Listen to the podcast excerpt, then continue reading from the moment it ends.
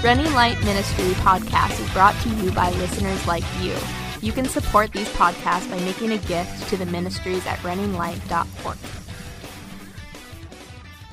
Thank you for being a part of this presentation. Uh, my name's Bo. I'm Peter.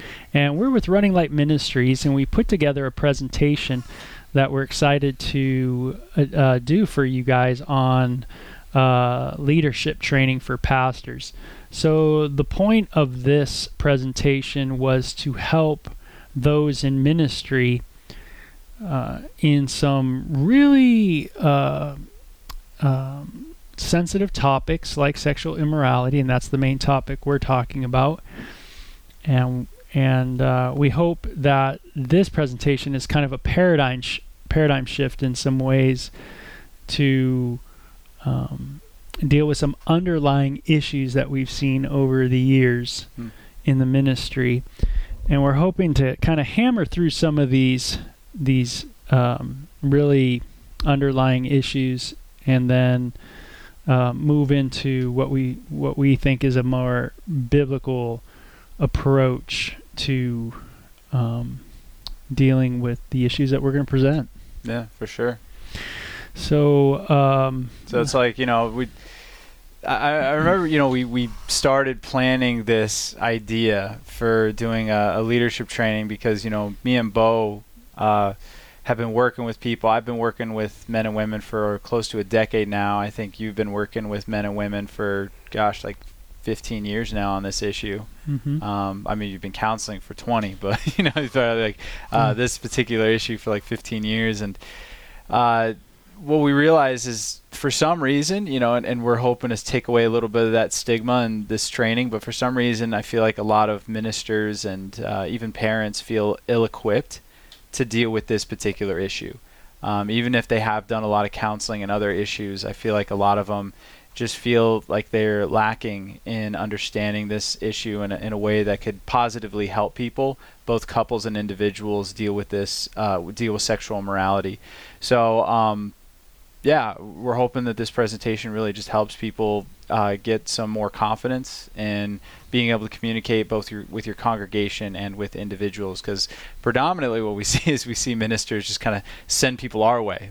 they're like, they're like, hey, you know, Bo, Peter, you know, I got this guy who struggles, and we're like, yeah, like this is what you can do, and they're like, oh no, I'm just gonna send him your way. You know, and they just, and we're happy to do it, but you know, it, it's obviously going to be much more meaningful if a local pastor that they know and trust already mm-hmm. communicates with them on these things. Yeah, and one of one of the things that we've always tried to communicate that's real important for people to understand is that we really believe strongly that the church has everything that really we need. Right. And so this presentation is going to be a little different for people because it's not going to be a traditional sexual immorality kind of talk for a lot of people out there. This is going to challenge a lot of fundamental uh, uh, beliefs and, and thoughts, right, and even doctrines. Yeah. And so um, we're going to do it in different parts. We're going to try to hammer through, uh, maybe do it in four parts or something like that.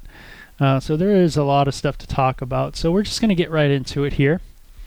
And um, so that just says equipping pastors and church leaders with working with sexual issues. And I'm going to lower uh, our video a little bit because you don't really need to see me and Peter too much. You just know that we're there. you can just know that we're there. But um, so through vulnerability, that's an important part of this that uh, we're going to have to explain a little bit. Yeah. So um, part one: how the lack of vulnerability affects the church.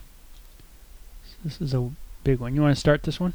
Yeah. So the slide says most pastors will not talk about personal sexual issues because it puts them in a precarious situation. Well, we put us because we're ministers as well in a precarious situation. Sharing that they sin is safe, but sharing how they sin is not. And what we mean by that is, you know, me and Bo throughout the years have also just listened to probably thousands of sermons between the two of us, maybe tens of thousands, uh, from various ministers, because we, we love the Word of God, you know, we love to hear what other pastors are saying. We love to hear different perspectives. So we we're just going through all these different people as they as they talk about the Word, and we've heard a lot of confessions, what you can consider confessions, but they're always very vague. Um, you, you'd know you would have no idea of knowing what real struggles grip these men. Um, the biggest confession, the most clear confession that we've ever heard, usually comes in the form of a pastor saying, like, hey, the other day I was in traffic and someone cut me off and I got really upset and you know I, I maybe and some pastors are even bold enough to say that they yelled at the person and but uh, me growing up in the church listening to sermons like that I was just like gosh like I can't relate to these guys at all mm. you know because I'm like that I would love if that was my biggest problem you know like if if getting kind of mad at people in traffic was like the peak or the pinnacle of my issues before God you know, I would I would love that. And so, uh, listening to these types of confessions, listening to these types of things, paints a picture that the minister has it licked. That, yeah, that they and, got and we're gonna we'll get into that. We're gonna get into that more, but just so we know at the start that we understand how sensitive uh, it is to be in front of people. Mm and to all of a sudden just open up your world to other folk. And in reading and studying the Word of God and, then giving a message on the Word of God, uh, you're you're up front, and we and everybody knows probably anybody who's heard this or listening to this presentation that's a minister of some sort, layperson that uh, is doing any kind of Bible teaching. They probably have read the book of James. It says, "Let not many of you become teachers, for you're under stricter judgment." And mm. we've all kind of heard that. Go, what does that mean from God, or does that mean from people? But we recognize that from people that's true as well as maybe from the Lord, but we know that certainly people are going to look at what we say and, and they're going to think of us differently. And and and even though we like to think that all of us pastors uh, don't care what people think about us, mm. um, you know, we do, and that plays a part too of maybe why uh, this vulnerability and sharing can be so difficult. But sh- it's scary, you know, yeah. it really is, because I, I feel like for me personally, when I'm sharing uh, in my heart, I want to be like a strong leader for the congregation, and I feel like to open up my world makes it seem like in, in my mind, this is how I think of it. Is that I'm like, if I'm admitting to not being able to keep this particular passage, then why should anyone listen to me?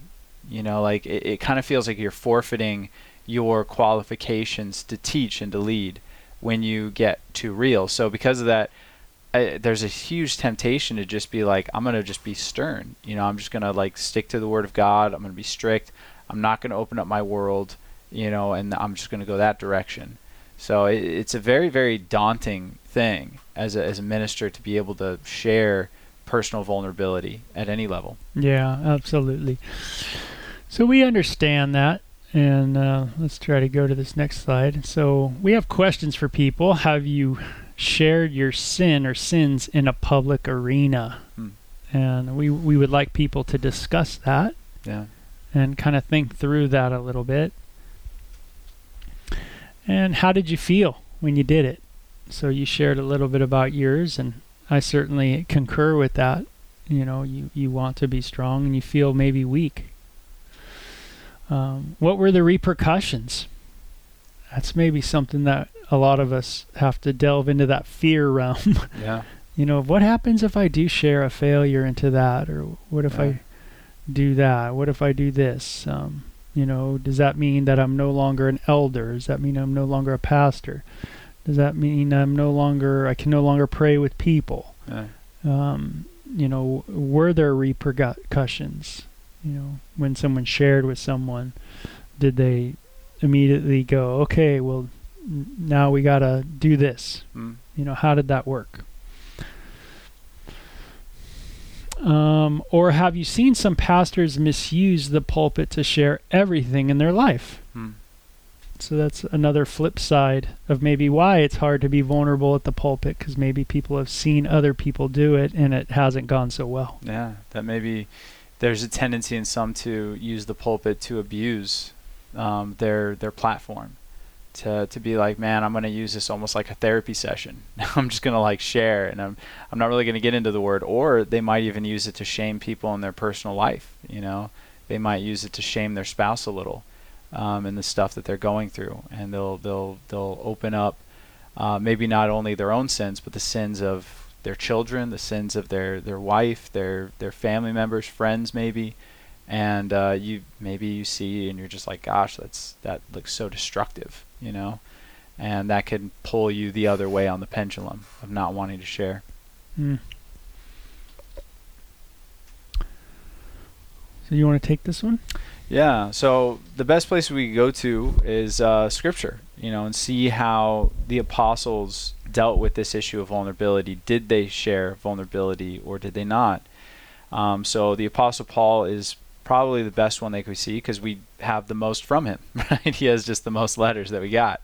Which is kind of a unique because talk about a vulnerable guy. Mm who is writing most of the New Testament. Yeah. I'm not sure you could have picked a more vulnerable guy, Yeah. a guy who's a murderer Controversial. and a covetousness person, yeah. and a person who is not liked by most of Christendom Right. Right. So Paul or is- Judaism. Yeah. Paul would definitely have the most temptation to not share weakness because he's like, he's already looked at as like, dude, you weren't one of the original 12. You were a party to the Pharisee, uh, the Pharisees when, uh, possibly during the crucifixion of Christ, he was already, he was probably already in the Sanhedrin, maybe not, but he definitely was at the execution of Stephen, the first martyr, and in the beginnings of the persecutions of the church. So if there was ever a dude who's just like, man, I I'm already on shaky ground. Like people already feel like they don't have to listen to me or shouldn't listen to me because of my past. So you'd think that he would have the most temptation to not share any weakness when it came to his sin. Uh, but you see a couple instances where he does it. Our favorite ones are in Romans 7. It's a long section, so we're not going to go through that one. Um, but 1 Timothy 1, verse 15 through 16 is huge. And before he gets into this, what you have to realize is the context is he's trying to instruct Timothy on how to lead his church. So this is like right before he's going to get into teacher mode, right? Right before he's about to instruct his pupil on how to behave in the church, he gives a confession, which we think is really interesting. And uh, this is what his confession sounds like. This is a faithful saying and worthy of all acceptance that Christ Jesus came into the world to save sinners, of whom I am chief. However, for this reason I obtain mercy, that in me first Jesus Christ might show all long suffering as a pattern to those who are going to believe on him for everlasting life. So if you'll notice that confession that he is the chief among sinners is in the present tense. Meaning that when Paul is discussing, which is again, it's such a weird thing to say right before you're going to launch into teacher mode of like Timothy, I'm the worst of the worst. But let me talk to you about running your church. You know, it's like it's totally counterintuitive to what we would expect Paul to say.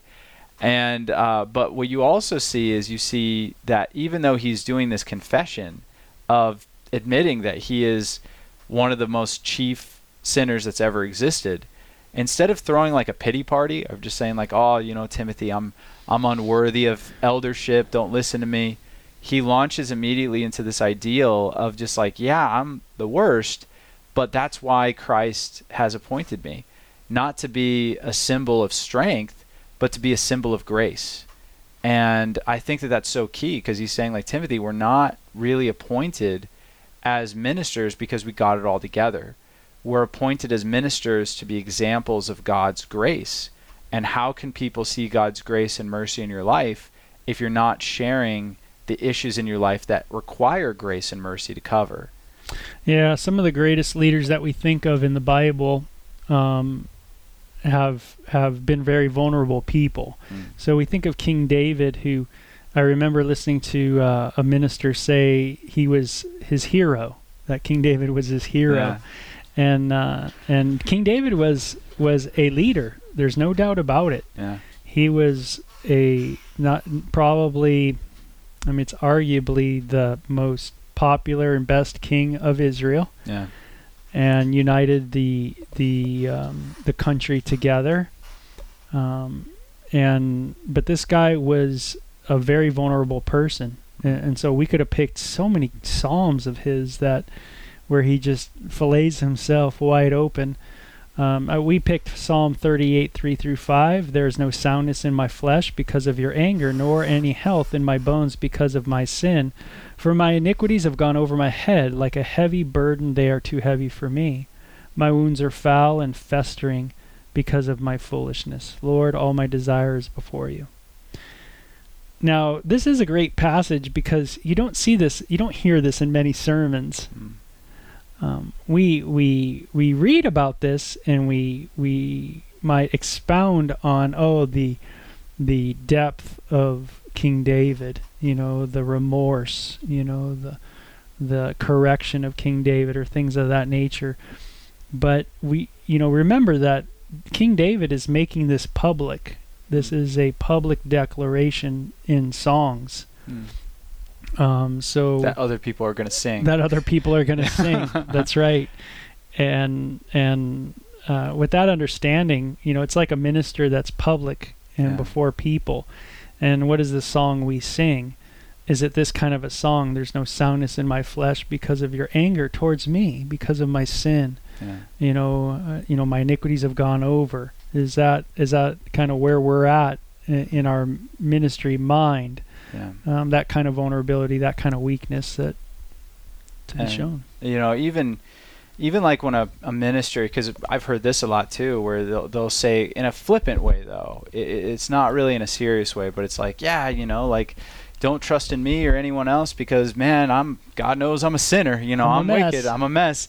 And they'll say it like that. It's like almost in a flippant way where again if you're sitting in the congregation you're listening to it you're not like wow you know like that pastor has some real sin in his life you're more just like man what a humble guy you know? yeah, yeah. It's like King David didn't didn't wasn't shy to tear himself down Right, and build up God. right. And you see that in guys like Charles Spurgeon too, Yeah. that are so Absolutely. refreshing when you listen to Charles Spurgeon and, and read his sermons. He tends to tear himself down at times, Yeah. where when he exalts the grace or the holiness of God, he he turns to inward and he sees utter failure, Yeah. and so he expresses that failure. In like a somberness. in a somberness and a real seriousness to the congregation so that they know that Spurgeon is right alongside with them, yeah. that there is no separation between pastor and congregation member Right. when it comes to the desperate equal amount of grace that's needed. Right. So, just as uh, um, you know, the distance between God and man is great. Mm. So, uh, you know, the pastor shares that burden of uh, such a such a distance, you know, with the congregation. They don't um, m- they don't set up something where they they um, come off or educate that they're we are uh, somehow better, Right. um, greater, And further even, uh, along. Yeah, absolutely. Even I, I was sharing with the guys on Tuesday, we were talking about confession. I said it's so interesting in the Old Testament when the priests were doing the sacrifices before like so if you imagine it like everybody's in in the outer court which is huge you know if you look at pictures and images of what they think the outer court looked like. This big area. People are gathered together. They're all they all got their sacrifices ready and usually people would come with like their families and their communities to sacrifice. Before the priest could take the first sacrifice he had to sacrifice for himself. And when he did the sacrifice he would have to confess. So there's this time where he's like got a you know you just picture he's got like this bowl strapped up to the altar and there's just like this somber moment where the priest leans on the bowl and he confesses his sin and kills the bull and everybody's just watching you know? They're like his sin is just exposed to the whole nation and then the first guy's able to come up and sacrifice you know? And, and you can imagine just like what a culture that would build. Yeah, if you ever if you ever go online, I remember one time when I was in the book of Leviticus studying, I typed uh, animal sacrifice, like Middle Eastern animal sacrifice, you know, and uh, sure enough, I found something where you could watch people literally sacrifice an animal, yeah. And uh, and I was just floored yeah. with how intense Yeah. it is. Um, so, yeah, there was a real somberness there uh, to it, and you kind of get that idea throughout the Bible Hmm. of that somberness, especially in the book of James. You know, turn your laughter to mourning. Yeah. You know, you get that idea of that there needs to be a, you know, there is that seriousness to our own issues. Right. You know, um, so it's not to the issues of other people or not to the issues of King David per se in our sermon giving, Right. but it's it's to be able to relay our own lives in a somber way too. Um, and so we see David doing that quite a bit. Hmm. So we see the hall of faith of the weak Hmm. in the New Testament. So we look down this list and we can see a lot of um, uh, struggles that these people had. So we list some of them, not all of them. But if you go down this list in uh, Hebrews chapter 11, the famous passage, and all us ministers know this passage very well. Um, but we have to understand these all were very vulnerable people and very weak in r- common human ways. Right. And it reminds us of another passage in Corinthians that says all sin is common to mankind, Right. right? Where it's like in that and that explains Hebrews 11 so much because I think a lot of people read Hebrews 11 and they're like these are the heroes of the faith. And it's like the whole argument of Hebrews 11 is these guys are worth looking at for their faith. Meaning if we were to look at their actions you wouldn't want to emulate Abraham's life. You know, like I don't know many people would be like, "Yeah, you know, you want to be a man of faith, have sex with your maid, you know, have an illegitimate son, you know, raise him, and then have a, a true son and have there be division, then kick out your illegitimate son and your and you're basically the the chick that you knocked up, you know, go to Egypt, lie about your marriage to your wife, you know, have her be, be put in situations where she might be raped, you know, this is this is how you honor God. You know, there are things that he did in his life that don't get me wrong were very honorable, but we don't look at these guys as as examples of life. We look at them as examples of faith. That what made these guys so special is that they loved and they trusted God. And that's what they have to look back on. You know, when we get to heaven, they're not going to be like, "Man, like I just lived my life so well, you know, like I just did everything right. They'd be like, "Yeah, dude, I was a mess, but I loved God. I trusted Him, and and God is awesome. He had mercy on me." you know? Yeah, and it was a lot of them were just, you know, the blessing of the faith. The the where you see faith in their life is that they just they moved. Right. They literally moved Yeah. tents. You know, they literally God said go, and they went okay. they didn't do it perfectly, Yeah. morally perfectly, ethically perfectly, Yeah. by all means. But th- we always have to ask the question, ministers, do you? Yeah. You know, do you as a minister think that you are more ethically perfect than Abraham? Right. More ethically perfect than the list that's here? Or if you do feel you're more ethically perfect, then how much how closer are you to Jesus than they are? Hmm. And is that how you think of it? Do you think yourself on a linear scale moving closer to Jesus and do you look at yourself and go, I'm ethically pretty good? Yeah. And if you do think that right now in the presentation, then just hold on to your hats. Yeah. we got more for you down the road. you know, but it's it's something to start thinking through. Right. And um, so we see a lot of people are weak in many ways. So why is it so hard to admit weakness? Uh, it says we tend to equate faith with strength. You know, so meaning that again, looking at these Hall of Fame guys, we tend to think that like the most faithful were the most strong. When in reality, you know, the word faith literally means to lean upon something, you know, to trust it implicitly. And the point is, is that crutches aren't for the strong. You know, the strong don't need to lean on anything.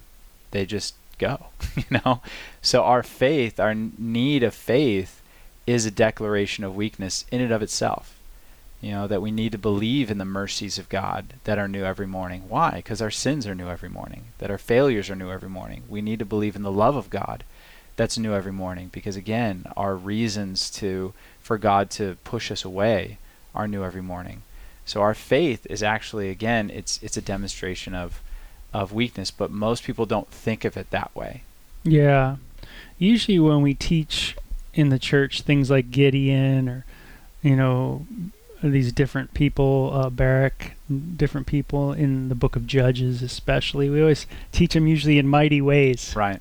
You know, we kind of drop out the end of their life. We're like, let's just let's just focus on what they did right, and let, let let's not talk about what they did wrong. That's right. And we tend to always say they're so strong, they're so strong, and and one of the things we want to un- get in the presentation, and this might be a paradigm shift too, right off the bat, is the idea that we're educators. Right and we are going to educate either by what we say or what we don't say. Right. So we'll talk more about that down the road, but let me just put that little that little idea out there. Yeah. So how we how we instruct people on what faith looks like is going to have a role in their daily lives and in their psyche.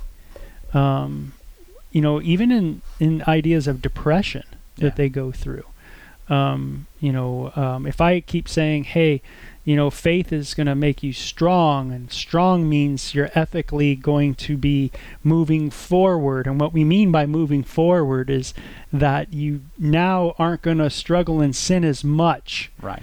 And um, that now your struggle for sin sin will just be a little bit. Yeah. So you now you just struggle with sin a little bit less every day. Yeah. And that's really what faith means. Well, that sets up potentially a, a lot of people who listen to messages like that to a life of despair hmm. or a life of depression. Yeah. Um, because they see a reality in their own life that they are super frustrated with and through education they find themselves abnormal right. not able to achieve quote the christian norm right. which is every day sinning less. Yeah. And that's what you hear right? Is that you sin less every day. Yeah. And the question i always we we have to ask as pastors is how much less do you sin today? Can you answer that? Quantify it. Yeah like quantify that. Like how would you quantify that? So what most pastors do um, is they look at their physical sins so the things that they do outwardly. And they would say things like well i'm sinning less because you know i haven't had a drink in this many years and i haven't committed adultery in this many years and i haven't you know so they look at their physical achievements and they're like i'm sinning less. But you know if we take seriously the words of christ you know what he's getting at with the with the issue of the heart that sin begins in the heart, um, which he elaborates on in uh, the Sermon on the Mount and other places. We have to realize that as we grow closer to Christ, the depravity of our heart should be growing more and more clear to us, which is why the Apostle Paul, even though certainly his outward sins were probably a lot less towards the end of his life uh, than they were at the beginning. We don't know for a fact, but they probably were. But he could still declare himself the chief among sinners. Why? Is because he really started to be gripped by how wicked his heart was. The more he fought his outward sin, the more he realized how rooted in that depravity and that selfishness and that lustfulness he really was. And uh, that's why he's like, even at the end, he's like, gosh, I'm like the, the worst sinner ever, you know? I, I can't get it right. But you know what? God has grace for me. And he's able to move on from there. Now, th- this may sound like a, a weird place to kind of start our talk because we're like, hey, we're educating you on how to deal with people with sexual morality. But the reason why we're starting here is because when, even when we have that topic of I am trying to learn how to minister to people who struggle with sexual morality, you can come at that topic from a position of strength. That I'm qualified to minister to you. Why? Because I don't sin. Right? I can counsel you because I'm not where you're at you know, and I'm going to stoop down to your lowly level and I'm going to teach you how to be just like me, you know, without lust and without sexual sin. And if you minister to someone like that, what you are doing is you are setting them up for failure because you are instructing them that there's something inherently wrong with them that they can't just get with the program and stop sinning because you have, you know, and you have all this wisdom and you're just going to get them to the place where they're going to stop sinning too. I heard Martin Luther King in a sermon the other day say, you know, when you say to someone just pull up or just pull, pull yourself, yourself, up, by, the, by, the by your bootstraps, he says, but what if they got no boots?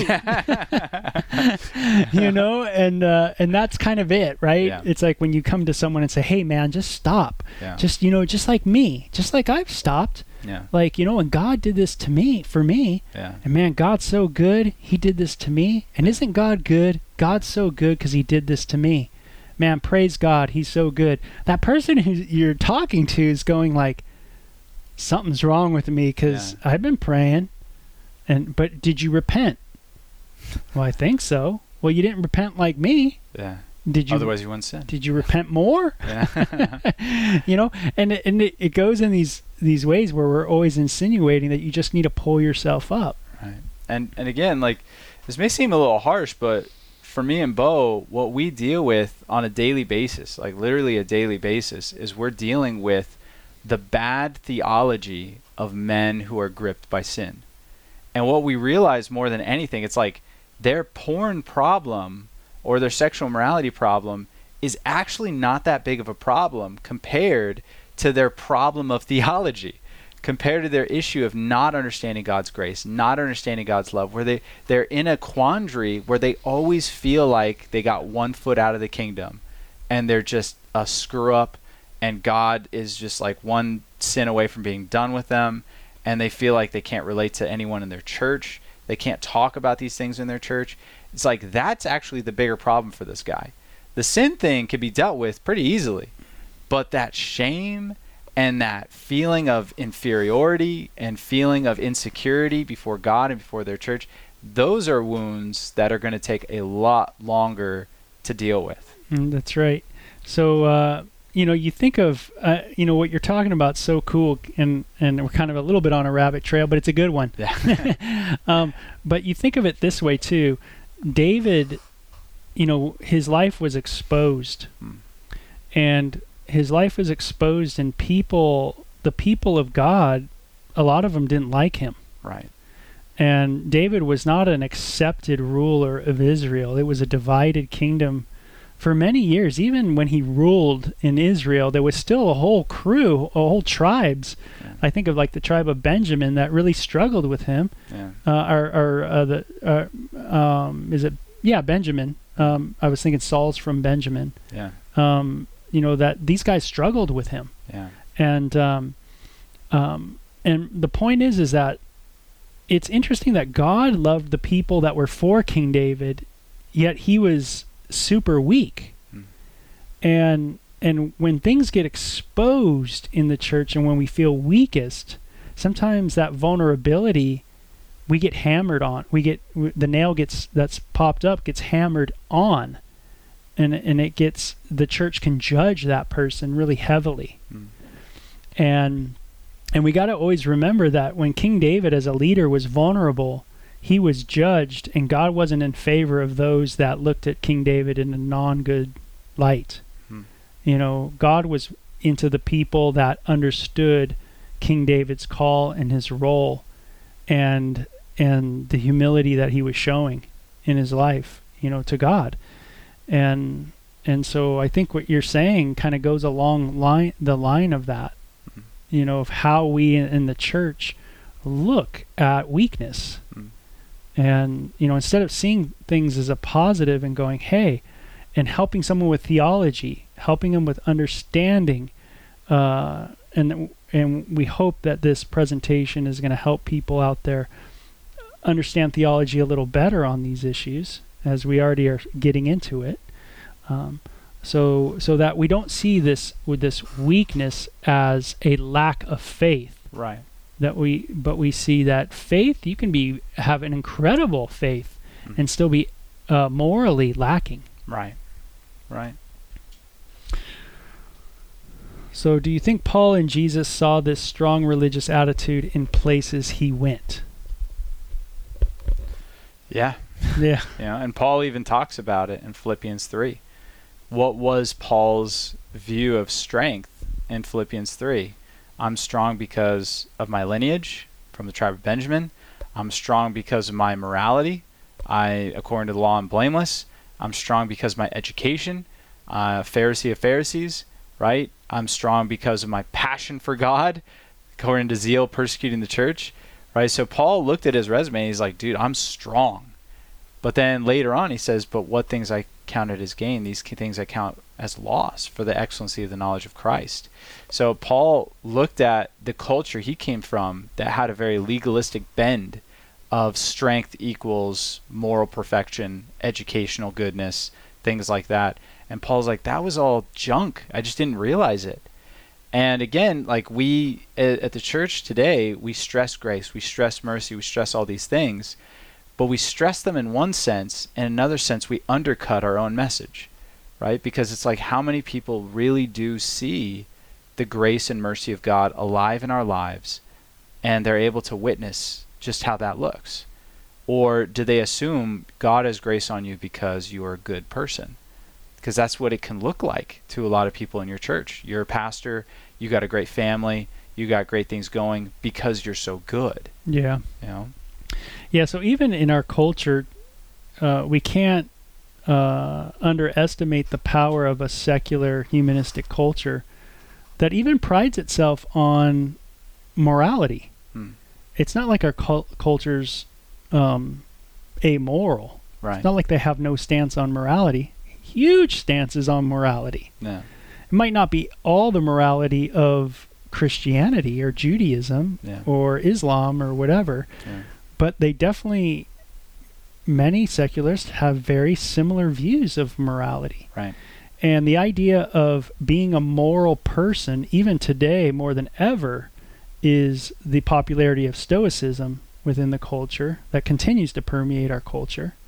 And the idea that if you just are strong mentally, right then you are the better person. Yeah. You know, if you you know the people that have their brains frozen to be implemented into the cyborg in the future are going to be the strong, you know, really, you know, rich can really get it done yeah. kind of person. Yeah. That's what we call the the great DNA. Right. You know, so it, even in our culture, we tend to think that the strong morally, the strong, the people who have the good self-esteem, the people that can motivate themselves the best, those are the people that really are strong. Mm. You know, and and that if you're not, then you're you're the one who it's better if your brain just rots. Right. that there's a perspective because of that. That it's like if you can't get your act together, it is because of an inherent inferiority. Right. Right. That there is something that is inferior about you. Yeah. And there is something superior about us who have gotten it together. Right. And does that sound like anybody that Jesus ran into? Right. That kind of idea of religious superiority. And through a idea of outward moral ethic rules. Hmm. And what do you guys think? You guys can discuss it. Yeah. And we want people to discuss it. And if we were there with you in person, we just have a class just discussing about that. Yeah. You know? So so we're going to stop there cuz we're going to get into 1 Peter 5 next. And uh, we're going to talk about being an example to the flock and what that what that looks like. And so that's going to be the end of our part 1 of our um, our presentation. So stay tuned for part two. Check out runninglight.org to begin our two video series Take Flight and Love or Lust. You can also send us questions on Twitter at Running Light or on our runninglight.org podcast page. Like us on Facebook at Running Light Ministries, Psalm 36 8. They are abundantly satisfied with the fullness of your house, and you give them drink from the river of your pleasures.